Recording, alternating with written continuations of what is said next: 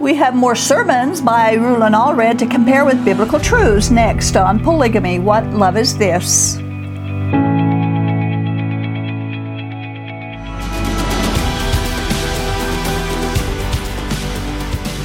Rulon Allred was the originator original organizer and first leader prophet of the AUB Polygamy Group. It's also known as the Allred Polygamy Group.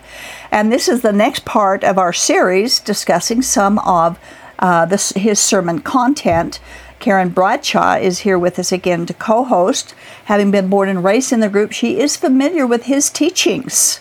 Uh, we mentioned last time that polygamists rely on the teachings of men, but condemn reliance on the arm of flesh.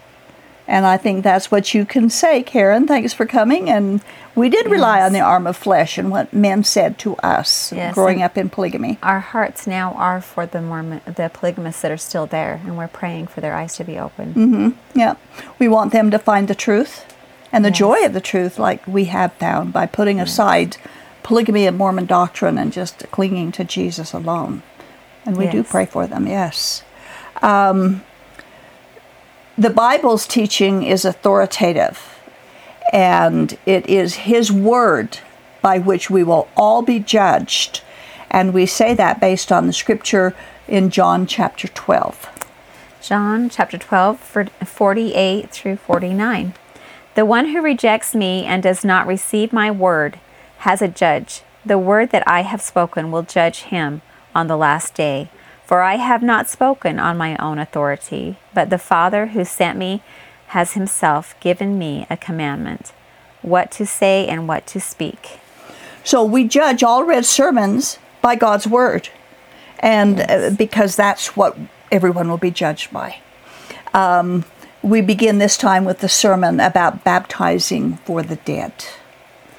Life itself and existence is an accumulation of recordings and memories and accomplishments. If you are doing work for the dead, the law of the Lord requires that you must identify the dead. You must have a name. That's the first recording. You must have a birth date. That's the second. You have to have a birthplace. And if that's all you can find, you can do his work with scanty records.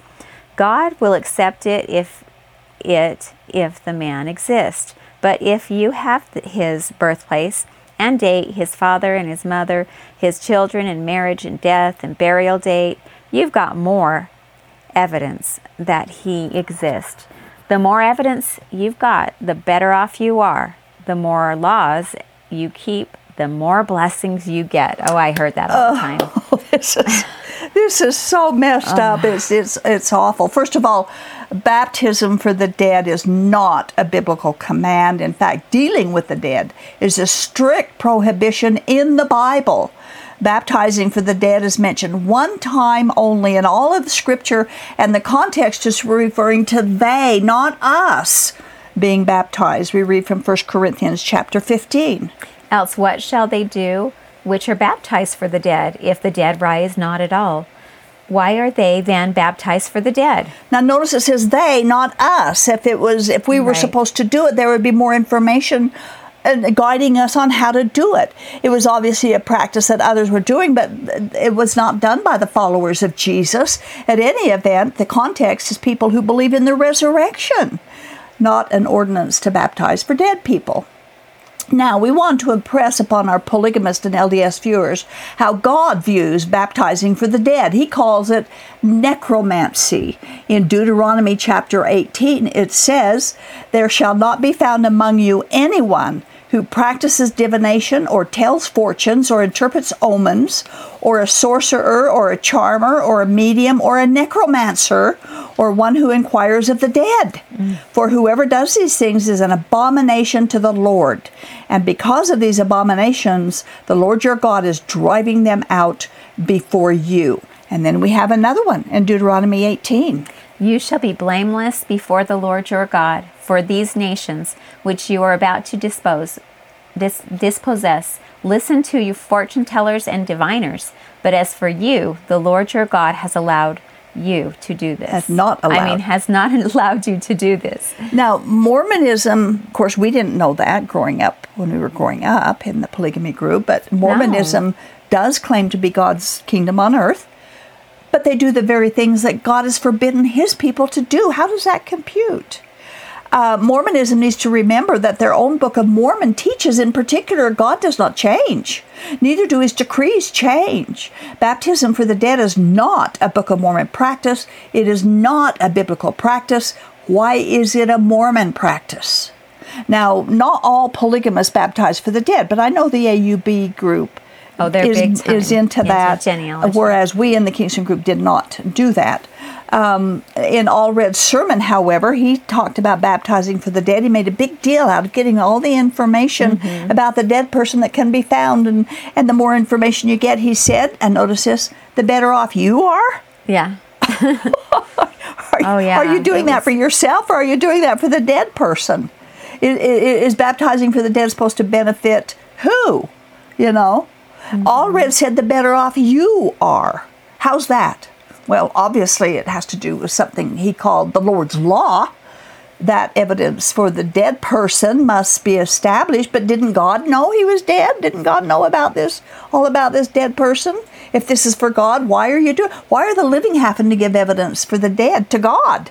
And getting all the information about the dead person is somehow obeying some law that Allred claims is from God. He said, "quote If you're doing work for the dead, the law of the Lord requires that you must identify the dead. There's no such law of the Lord." Find it. I, I, I challenge anyone to find it. But it might be called genealogy, which uh, the Mormonism does do. In other words, do your genealogy, take all the time it takes to research each dead person to get evidence. God may need to accept baptism on behalf of the dead. Now, this is troubling in different ways. First, necromancy is prohibited. Necromancy is dealing with and searching out contacting the dead. Genealogy, second, genealogy is prohibited. Third, where did the Lord give a law? Searching out records of dead people. And four, where did God ever say that keeping a law of dead works will put you in favor with Him? Here are scriptures to back up what we're saying. 1 Timothy 1 3 and 4. Charge certain persons not to teach any different doctrine, nor to deviate themselves Uh, devote. or devote, sorry, devote themselves to myths and endless genealogies, which promote speculations rather than the stewardship from God that is by faith. Titus 3 9. But avoid foolish controversies, genealogies, dissensions, and quarrels about the law, for they are uh, unprofitable and worthless Genealogies are endless, and God has ruled Yeah. against doing them. I was a big genealogy person, and it was so nice to find out that I was not supposed to do You're not supposed to do it. Yeah. And as for keeping the law to be in favor with God, please pay attention to this next passage. Galatians 3 10 and 11. For all who rely on works of the law are under a curse. Now it is evident that no one is justified before God by the law, for the righteousness for the righteous shall live by faith. And he is, uh, it's the law of God for this. The Lord gave this law, this law, and this law. And yet, anybody who under the works of the law is under a curse. Why? Because they can't keep every law. That's It why. it's a curse to live under the law. But relying on obedience to religious law only puts you under a curse. And your leaders, the leaders of, of, of religions that rely upon law, are doing everything they can to put you under that curse. And finally, Alma in the Book of Mormon, chapter 34, verse 35, says um, that someone who dies unrepentant, the devil seals him to himself for eternity. So why baptize for the dead? I mean, the Book of Mormon says that God's decrees don't change. The next portion of this, so that, you know, that's Did it come from the Masons? Baptism for the dead? not that I'm aware I of. I wonder where it came from. Not that I'm aware of. Um, the next portion of this sermon talks about Christmas, Joseph Smith's birthday, and Mormonism's proclamation of the true birthday of Jesus. I remember this. this, this, we didn't do this, but I know the LeBaron group does, and your group did, and um, FLDS I think also did. Yeah, it was split. Some families would and some families wouldn't. Okay, what did he say? It says, It has been prophesied by early prophets of this, this dispensation that this day, December 23rd, would in times to come be a holiday over all the world, commemorating of the life uh, of the greatest man who lived in this dispensation, the prophet Joseph Smith. Whoa. Okay, here we are lifting him up again, lifting Joseph Smith way up higher than exalting him uh, as the greatest prophet. Now, the time is the enemy of every false prophet.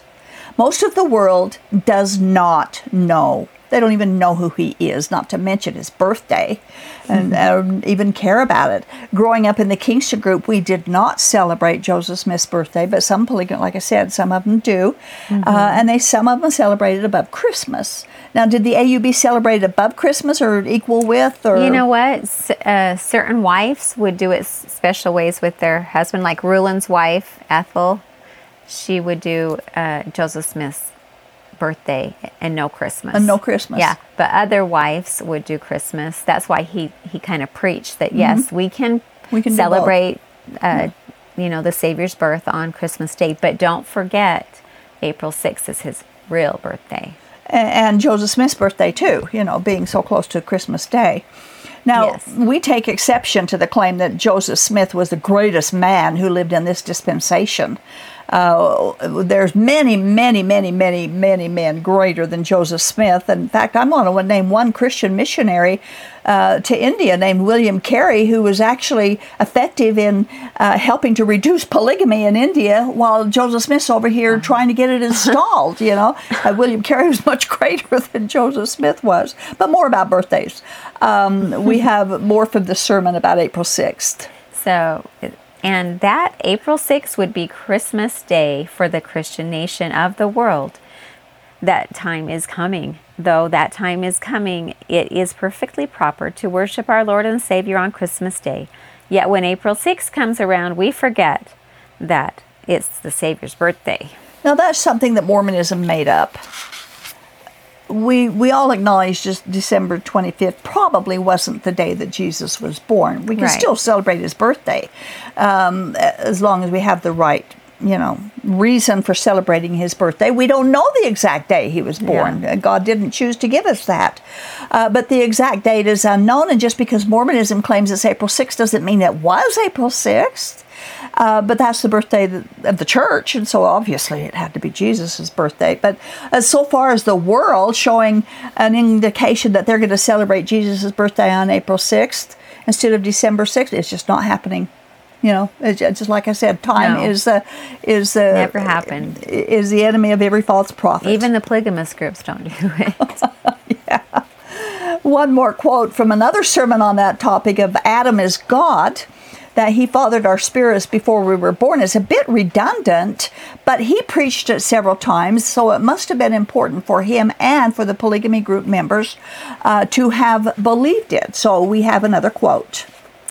Through the prophet Joseph Smith, we have learned that we descended we descended from the gods, that God in heaven begot our spirits. I want to bear you my solemn testimony as a servant of God that as Jesus Christ is our Lord and Savior, so is Adam the father of our bodies and our spirits, that we are near to God as we are near to Adam. I thank God that this holy doctrine, along with other glorious doctrines, were revealed to us by the prophet Joseph Smith. He stands second only in glory among the exalted children of men. Joseph the prophet came nearer to perfection, perhaps, than any other natural or mortal man. Notice how much they exalt Joseph Smith. Again, they're relying upon the arm of flesh and exalting the arm of flesh rather than mm-hmm. our only focus is supposed to be Jesus. Uh, and again, he says Adam is the father of our spirits and our bodies. The Bible said God is the father of our spirits in, in that he's a creator, not that he. Um, uh, fathered them through sexual activity, as they claim. Uh, but he mm-hmm. said, I want to bring out this point where he said, We descended from the gods, plural. Now, using our Bible for evidence to that statement, we find none. so, yeah, it leaves a child very confused. we do find an opposing statement that the false gods of the nations are idols that there is only one God, one Jesus, one faith, and it's not polygamy and it's not Mormonism. Allred believed he would become a god because of his Mormonism and his polygamy, as do other Mormon polygamists. But God did not leave himself without testimony, and his testimony is that he alone is God, anywhere, everywhere, always, and without exception. We have a couple of quotes from 2 Kings and 1 Chronicles. They rejected his decrees and the covenant he made, have, had made with their fathers and their and the warnings he had given them. They followed worthless idols and themselves became worthless.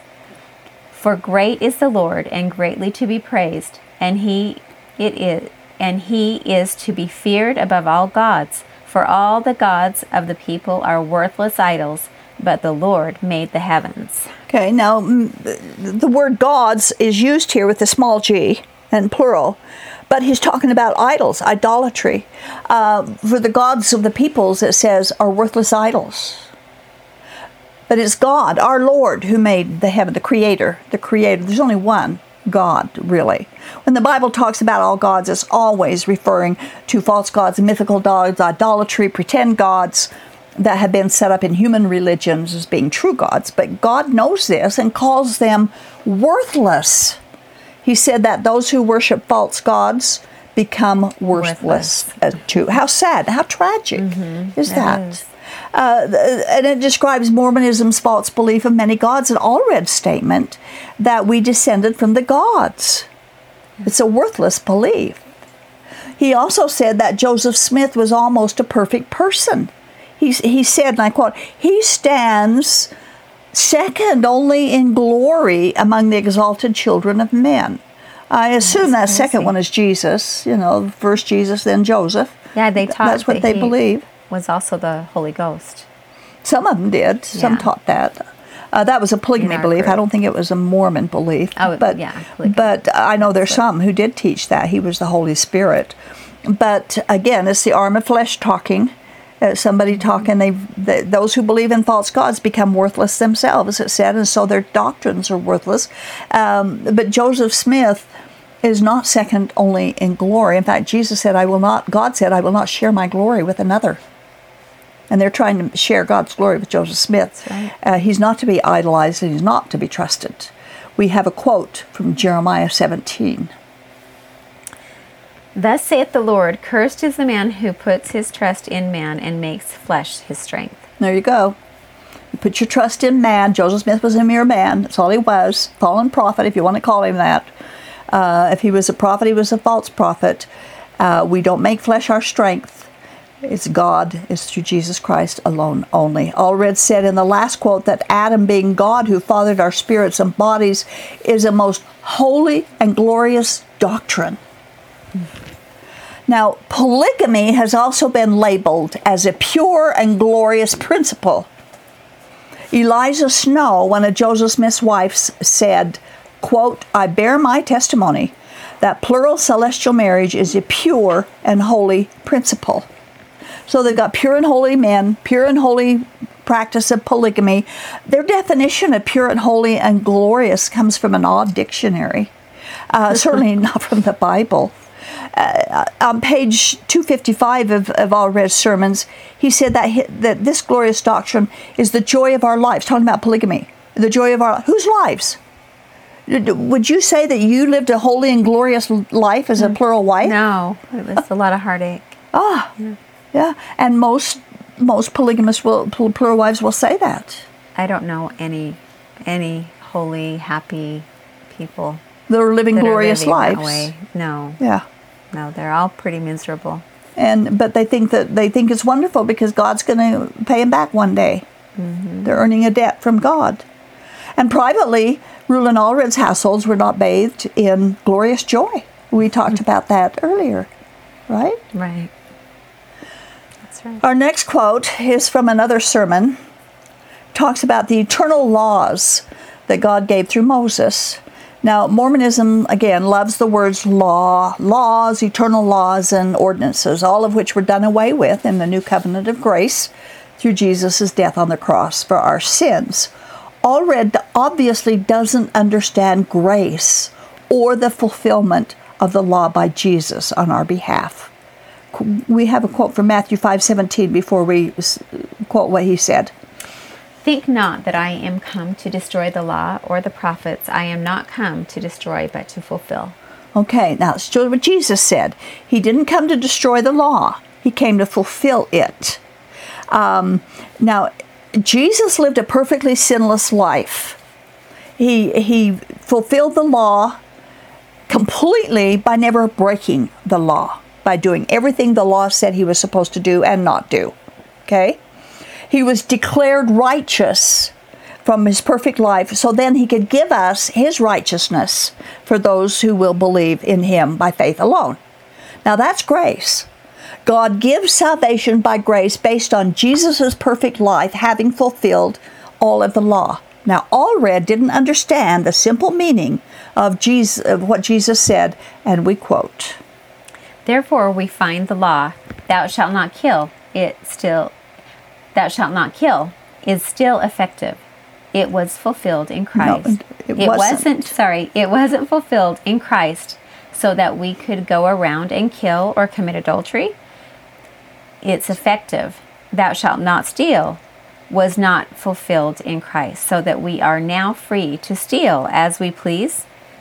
Now, eh, eh, this is confusing, confusing, What what he's saying here. Exactly. I guess if it's fulfilled, he thinks that we're free to break the law. I, I am not quite sure where I he was going with this. He thinks that though, right? But he thinks. I think that he's pointing out to our salvation by grace that Jesus fulfilled the law for us, but he didn't fulfill it because we still have to keep the law. So his confusion, oh, I, that. I think that's what he's getting at is that confusion of they don't understand grace. They don't understand right. what Christians truly believe, what the Bible teaches about keep that. all the laws. That's what they believe. Mm-hmm. They have to keep mm-hmm. them all. But Jesus kept them all himself, so he did fulfill the law.